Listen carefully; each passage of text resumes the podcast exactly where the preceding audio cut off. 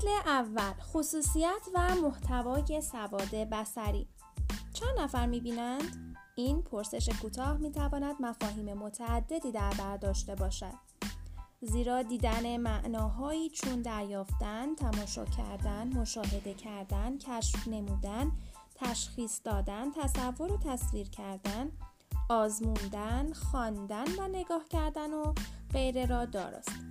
این اعمال هر یک خود بر مفاهیمی دیگر دلالت دارد از تشخیص اشیاء ساده گرفته تا استفاده از علائم و ها یا رمزها و زبان به منظور مفهوم آفرینی و از تفکر بر پایه استقرا گرفته تا تفکر بر اساس قیاس پیچیدگی خصوصیت و محتوای سواد بسری را از همینجا می‌توان دریافت و این پیچیدگی در صورتهای گوناگون جلوگر می شود.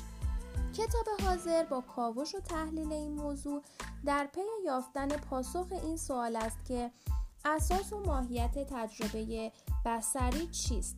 مگر به آن وسیله به روشی دست یافته شود که تعلیم و تربیت بسری را برای عموم تا حد اکثر تواناییشان امکان پذیر کند؟ خواه به وجود آورنده پیام بسری خواه گیرنده آن.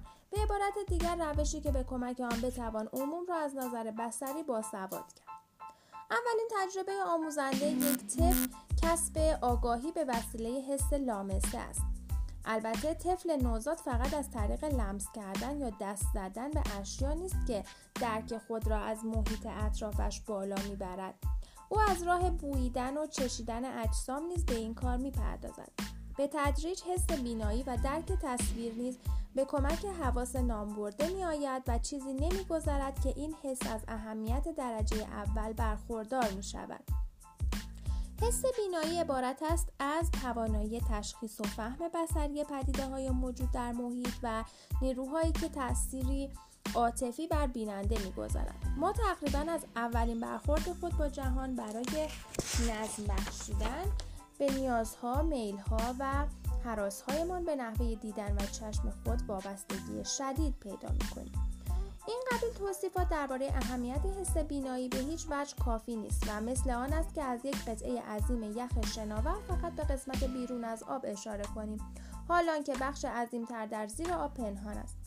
به هر حال ما حس بینایی را همانطور که به ما عطا شده میپذیریم و معمولا هیچ تلاشی برای تیزبینتر کردن آن نمی کنیم.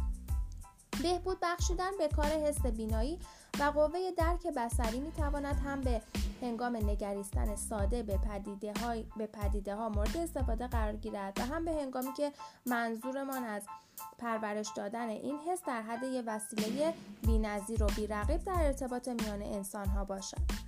ولی متاسفانه ما دیدن را در خود به همان گونه طبیعی که در ما هست میپذیریم و در گسترده کردن توانایی های آن نمیکوشیم. برای کسی که به طور طبیعی می‌تواند ببیند این کار مستلزم صرف نیروی بسیار کم است زیرا مکانیسم فیزیولوژی دیدن در سلسله اعصاب بدن انسان دارای عمل خودکار است. اینکه عمل دیدن با صرف چنین مقدار ناچیز انرژی یک چنین میزان, میزان عظیمی از اطلاعات و اخبار از راه ها و طرق مختلف در اختیار ما می‌گذارد معمولا هیچ گونه تعجبی در ما بر نمی انگیزد. تمام این عمل به نظر ساده و طبیعی می رسد و اغلب تصور می کنند که برای دیدن یا تصور کردن و یا فهم و به وجود آوردن یک اثر بسری کاری جزی ندارند که از حس بینایی و چشمان خود همانطور که هست استفاده کنند و نیاز به پرورش و تعلیم بیشتر این توانایی در خود ندارند.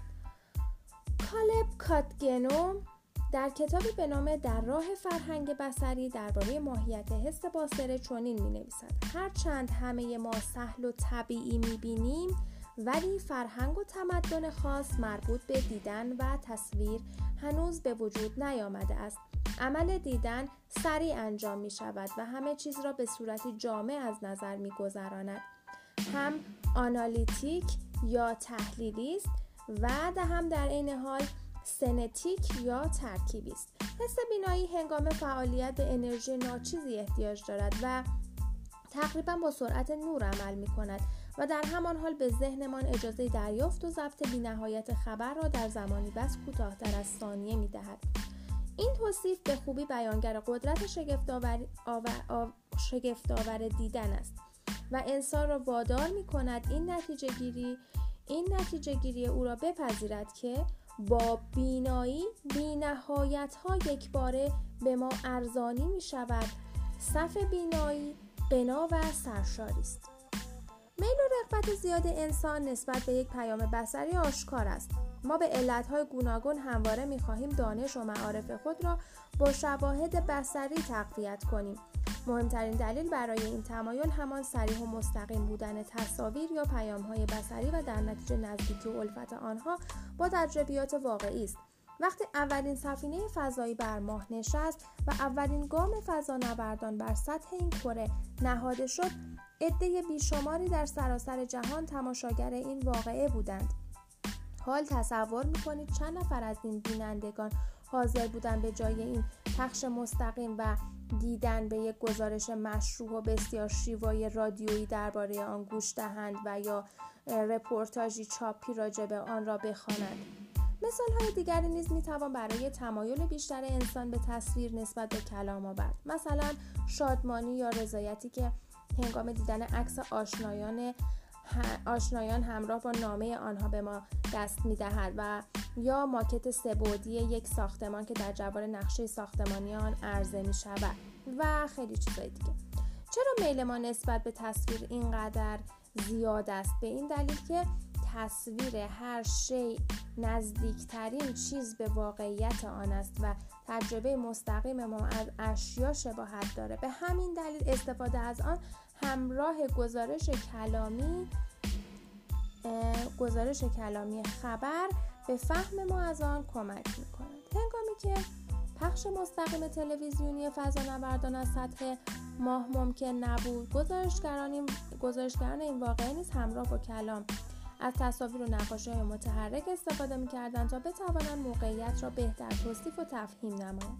نه فقط در این مورد بلکه در صدها مورد دیگر نیز مردم طالب دیدن تصویر وقایع یا ضبط آنها هستند. خواه گروهی که برای تفریح به کوه و دشت رفته باشند خواه یک هیئت اکتشاف که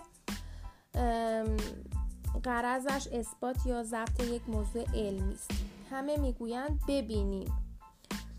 دوگانگی کاذب هنر زیبا و هنر کاربردی.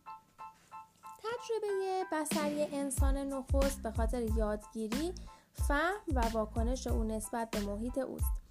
قدیم ترین مطلب ضبط شده به وسیله انسان به صورت تصویر است و نزدیک به سی هزار سال پیش ترسیم شده.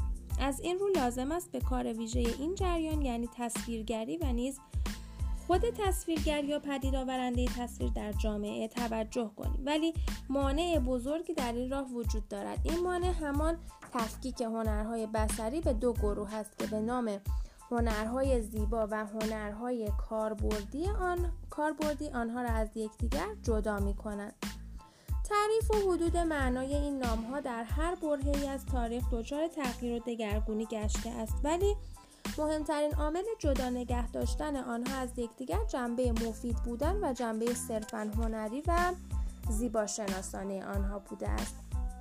منظور از مفید بودن یک محصول آن است که طرح و یا تولید آن برای رفع نیازهای اولیه و روزمره انسان باشد. این گونه نیازهای انسان از فرهنگهای بدوی خواه باستانی خواه متعلق به عصر حاضر تا فرهنگ صنعتی پیش، صنعتی پیشرفته امروز تفاوت چندانی نکرده است. انسان باید غذا بخورد از رو لازم است شکار کند جانوران را بکشد و کشت و زر بپردازد. احتیاج به ظروفی برای پختن و خوردن در اونها داره. انسان باید بدن آسیب پذیر خودش رو در برابر گزند آب و هوا و محیط ناسازگار محافظت کنه و به لحاظ احتیاج به وسایلی برای دوختن، بریدن، بافتن، منسوجات داره و برای اون که گرم, گرم و خشک بمونه و از گزند جانوران و حشرات موزی در امان باشه به مکانی برای زیستن نیاز داره. اختلاف جوامع از نظر محیط جغرافیایی و فرهنگی تاثیر چندانی در اصل این نیازمندی ها نداره.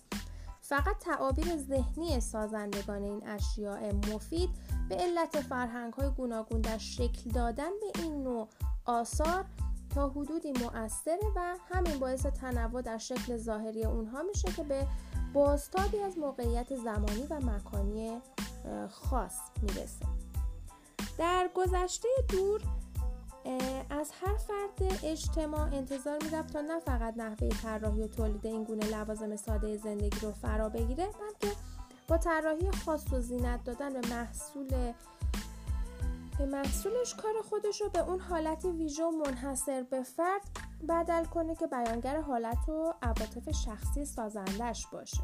ولی بیان عواطف شخصی در کار باید در چارچوب و محدوده دو, آل دو عامل انجام بشه. اول جریان یادگیری و روش اجرای کار خاص یک صنعت. دوم کار ویژه‌ای که یک شی به آن منظور میبایست ساخته شود. یادگیری فنون یک صنعت بسیار مهم است. اینکه افراد جامعه می توانستند در بیان حالات جامعه به شیوه بسری در سطوح مختلف سهیم باشند دلیلی است بر مشارکت همه افراد آن جامعه در این موارد. ولی متاسفانه جامعه امروزی از افرادش چنین انتظاری نداره و اونها اغلب حتی امکان شرکت در این گونه موارد رو ندارند. عدم مشارکت افراد در بیان بسری جامعه خود در عصر کنونی به چند دلیل شدت پیدا کرده و یکی از مهمترین این دلایل مفهوم رایج از هنر زیباست. اختلاف نظر میان معتقدین به اصالت فایده در آثار هنری و معتقدین به جنبه صرفا هنری بر سر نوع انگیزه است که باعث تولید شیء زیبا شده است. این موضوع ما را به قلمرو زیبایی, زیبایی شناسی میکشاند که در برگیرنده تحقیق راجع به ماهیت دریافت حسی و چگونگی تجربه و احساس زیبایی است و منظور از زیبایی بیشتر جنبه هنری آن است. ولی هدفهای هنرهای بسری بسیار است. سقرات پرسیده بود که آیا تجربیات ما از زیبایی دارای ارزشی ذاتی است یا آنکه ارزش آنها را, را باید بر اساس میزان فایده و سوداوری آنها سنجید. امانوئل کانت می‌گوید تجربه زیبایی تجربه زیبایی موجب هیچ نوع معرفت خواه تاریخی خواه علمی یا فلسفی نیست. یه بار دیگه میگم امانوئل کانت میگه تجربه زیبایی موجب هیچ نوع معرفت خواه تاریخی خواه علمی یا فلسفی نیست. و ادامه میده این نوع تجربه را به این دلیل می‌توان حقیقی خواند که ما را از فعالیت ذهن خود, ذهن خود آگاه تر می‌سازد. فلاسفه از این موضوع برداشت های گوناگون داشتن ولی همگی معتقدند که در هنر عواطف و احساسات و موضوع وجود دارد. در هنرهای بسری اهم از نوع مذهبی اجتماعی و خانگی همواره با تغییر هدف تولید موضوع نیز تغییر می کند تنها وجه اشتراکی در, در, در تمام انواع هنرها وجود داره اینه که وسیله اونها می... که به وسیله اونها میشه با دیگران ارتباط برقرار کرد. خواه این ارتباط صوتی صورتی مشخص داشته باشه خواه انتظایی باشه. هانری برکسون در این باره می نویسد هنر صرفا مشاهده مستقیم تر واقعیت است. هنر صرفا مشاهده مستقیم تر واقعیت است. از این عبارت می توان نتیجه گرفت که هنرهای بسری حتی در شکل عالی خود نیز کار ویژه‌ای دارند و از این رو دارای فایده هستند حال به نشان دادن رابطه انواع مختلف هنرهای بسری و جایگاه آنها در سلسله مراتب ارزشیابی میان هنر کاربردی و هنر زیبا می‌پردازیم خب در اینجا در کتاب در شکل یک یک یه نمودار کشیده که بهتره بگیم یک محور. در این محور یک سر محور هنر کاربردیه و سر مقابلش هنر زیبا. بین این طیف محور که هنر زیبا تا هنر کاربردی یک سری نقاط با فواصل مساوی هستند که وقتی از سمت هنر زیبا به سمت هنر کاربردی حرکت می‌کنیم به ترتیب نقاشی و پیکر تراشی بناهای یاد بود معماری صنایع دستی تصویرسازی و ایلاستریسیون عکاسی گرافیک طراحی صنعتی و در آخر هنر کاربردی یعنی ما هرچی از سمت هنرهای زیبا به سمت هنرهای کاربردی میریم یعنی از نقاشی و پیکر تراشی میریم به سمت طراحی صنعتی. از میزان هنرهای زیبا کاسته میشه میره به سمت کاربردی بودن. و در آخر که طراحی صنعتیه در طراحی صنعتی وزن هنرهای کاربردیش بیشتر از هنرهای زیباشه. یعنی شاید بشه گفت عمل کردش بر زیباییش غلبه می‌کنه. البته در گذر زمان و نظریات مختلف این تفسیر متفاوته. بعضیا این حالت محوری و نقطه ای رو قبول ندارن. بعضیا هنر زیبا هنر کاربردی رو با هم می‌دونن. که خب حالا در ادامه بهش می‌رسیم. ولی اگه بخواهیم این وضع را در دوره فرهنگی دیگری ارائه کنیم باید نمودار خودمون رو تغییر بدیم. پس این نمود... نمودار مثلا اگه بخوایم برای قبل رونسانس بکشیم این نمودار رو که در کتابم در شکل یک دو اینو کشیده یه محور قرار داده. در یک سرش هنرهای زیبا در یک سرش هنرهای کاربردی. و وقتی از سمت هنرهای زیبا به سمت هنرهای کاربردی حرکت می‌کنیم اول معماریه یعنی معماری اوج هنر زیبا بوده در دوره قبل از رنسانس بعد پیکر تراشی بعد نقاشی و بعد صنایع دستی که میره به سمت هنر کاربردی و برای نشان دادن نظرگاه مکتب با هاوس که میان زیبا و کاربردی بودن هنر تفاوت کیفی قائل نبود و کلیه رشته های هنری را باید روی یک نقطه مرکزی به صورت متصل نشان می‌داد.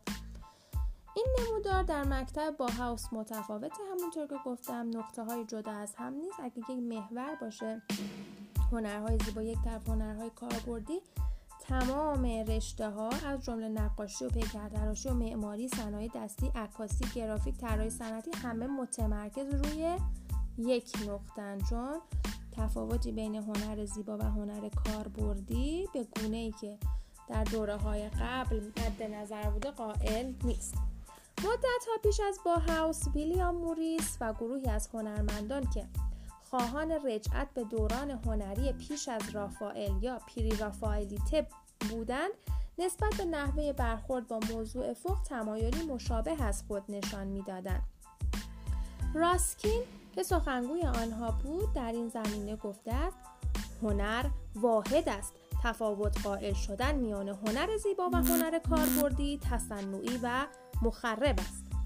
این گروه معتقد به مطلب دیگری نیز بودند و همین باعث جدایی عقاید آنها از نظریات مکتب با هاوس که بعد از آنها مطرح شد میگردد. آنها با تمام کارهایی که به وسیله ماشین انجام می‌شد مخالفت می‌کردند و معتقد بودند فقط آن چیزی زیباست که با دست ساخته می شود و در نتیجه علیرغم پشتیبانی خود از این عقیده که همه مردم باید در آفرینش آثار هنری شرکت کنند به امکانات وسیعی که تولید زیاد ماشینی در اختیار مردم قرار می‌داد پشت کرده و مقاصد خود را ناساخته ناخواسته نفی می نمودند.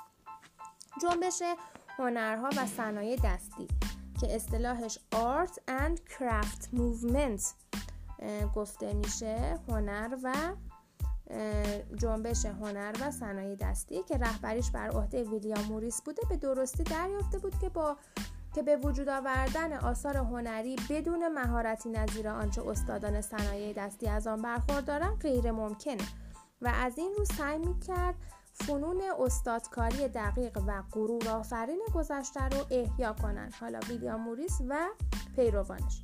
این واقعیت بر اساس تمایز قائل شدن میان هنر زیبا و هنر کاربردی آسان به دست فراموشی سپرده می‌شد.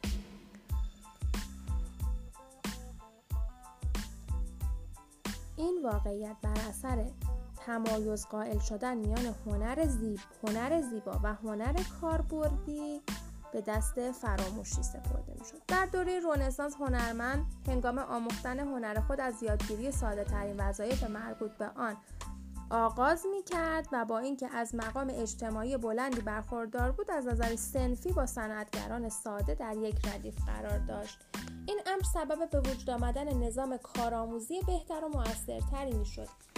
و از این گذشته امکان تخصصی شدن کار هنری نیز کمتر بود. در این دوره میان هنرمند و استادکار صنعت پیش نوعی جریان آمد و شد آزاد وجود داشت و برای هر یک, هر یک امکان آن بود تا هر سطح و مرحله از کار بتونن شرکت کنن. خب یک تنفسی داشته باشیم.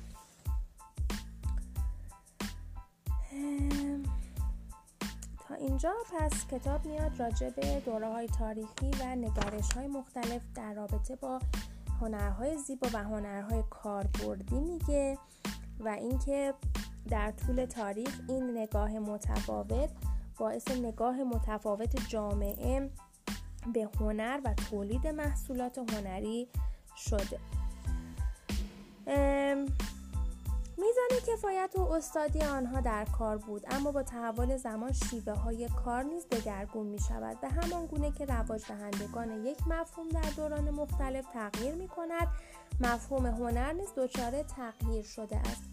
شکل قدیمی تقسیم هنر به دو قطب هنر زیبا و کاربردی از نظر معاصران صورت جدیدی گرفته است. امروز میزان اهمیت بیان ذهنی و کاربرد کیفی هنر ملاک آن تقسیم بندی قرار می گیرد تعابیر شخصی همراه با بیان خلاقانه به قلمرو و هنرهای زیبا مربوط می شود و توجه به فایده و موارد استفاده مربوط به هنرهای کاربردی است. این درست است که یک نقاش هنگامی که بدون سفارش قبلی تابلو می کشد به شرط آنکه غم بازار و فروش کارش را نداشته باشد و فقط برای ارزای خودش بدان کار بپردازد کار او ذهنیت او خواهد بود. ولی کار سفالگری که به ظروف سفالین شکل می دهد نیز به این ترتیب می تواند از جنبه های ذهنی برخوردار باشد. زیرا او ظرفش را به شکلی می سازد که مطبوع و خوشایند خودش باشد.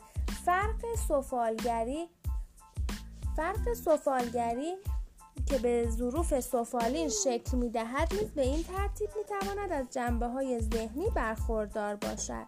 زیرا او ظرفش را به شکلی می سازد که مطبوع و خوشایند خودش باشد. فرق سفالگر با آن نقاش این است که سفالگر علاوه بر ذهنیات خودش مسائل دیگر را نیز باید در نظر گیرد. او باید ظرف را به صورتی بسازد که مثلا آب را در خود نگه دارد یا به آسانی قابل حمل باشد یا بتوان به سهولت از آب از آب پر خالی کرد و خیلی مسائل کاربردی دیگه. این نوع مسائل که مربوط به موارد استفاده از شیء می شود عواملی هستند که جنبه ذوقی و ذهنی شخص طراح را محدود می سازند و پاره از کیفیات کار را به اجبار به طراح تحمیل می کنند این عوامل به این صورت به این شدت در کار نقاش دیده می شود عبارت معروف و منصوب به سولیوان معمار آمریکایی که میگه شکل پیر و کار ویژه است و جمله معروف فرم follows function. درباره طراح هواپیما صدق می‌کنه. تمام خلاقیت شخصی چنین طرحی به این محدود میشه که شکلهای خاصی را به موارد نسبتهای دقیق چنان انتخاب کنند که مجموعا توانایی پرواز را به هواپیما بدهند. در این مورد محصول نهایی در واقع به علت کار ویژه‌ای که باید انجام پذیرد شکل می‌گیرد.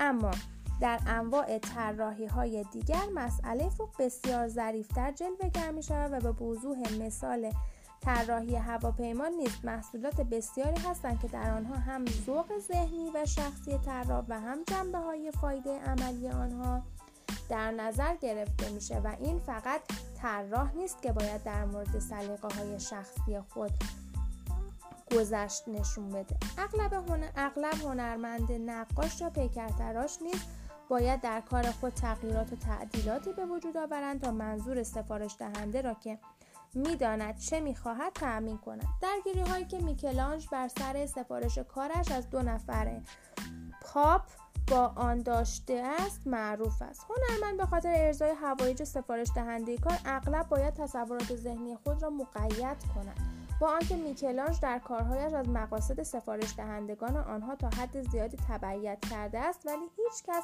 هنوز از آثار او نظیر داوود و قیامت را تجاری یا بازاری نشمرده است.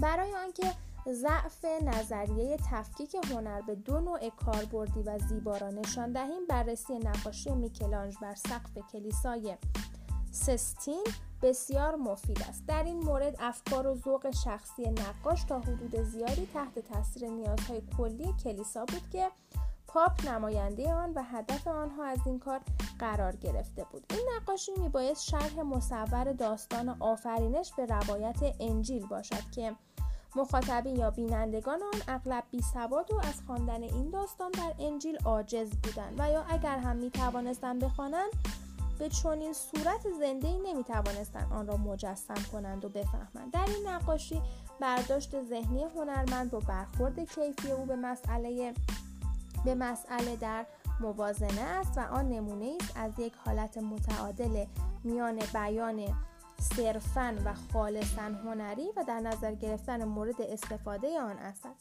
چون این تعادلی در هنرهای بسری بسیار کم یافت می شود ولی وقتی با آن مواجه می شویم چنان روشن است که دقیقا به اصل مطلب برخورد می کند چه کسی این اثر را به عنوان هنر زیبا قبول ندارد و در عین حال چه کسی می تواند انکار کند که این اثر با مقصود و منظوری خاص که مورد استفاده ویژه داشته است نقاشی شده است؟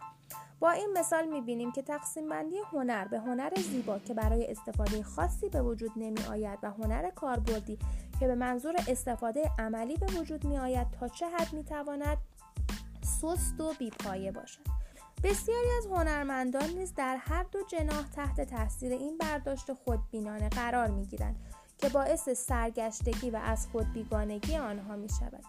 عجیب آن است که رشد این نظریه در دوران اخیر بیشتر بوده است.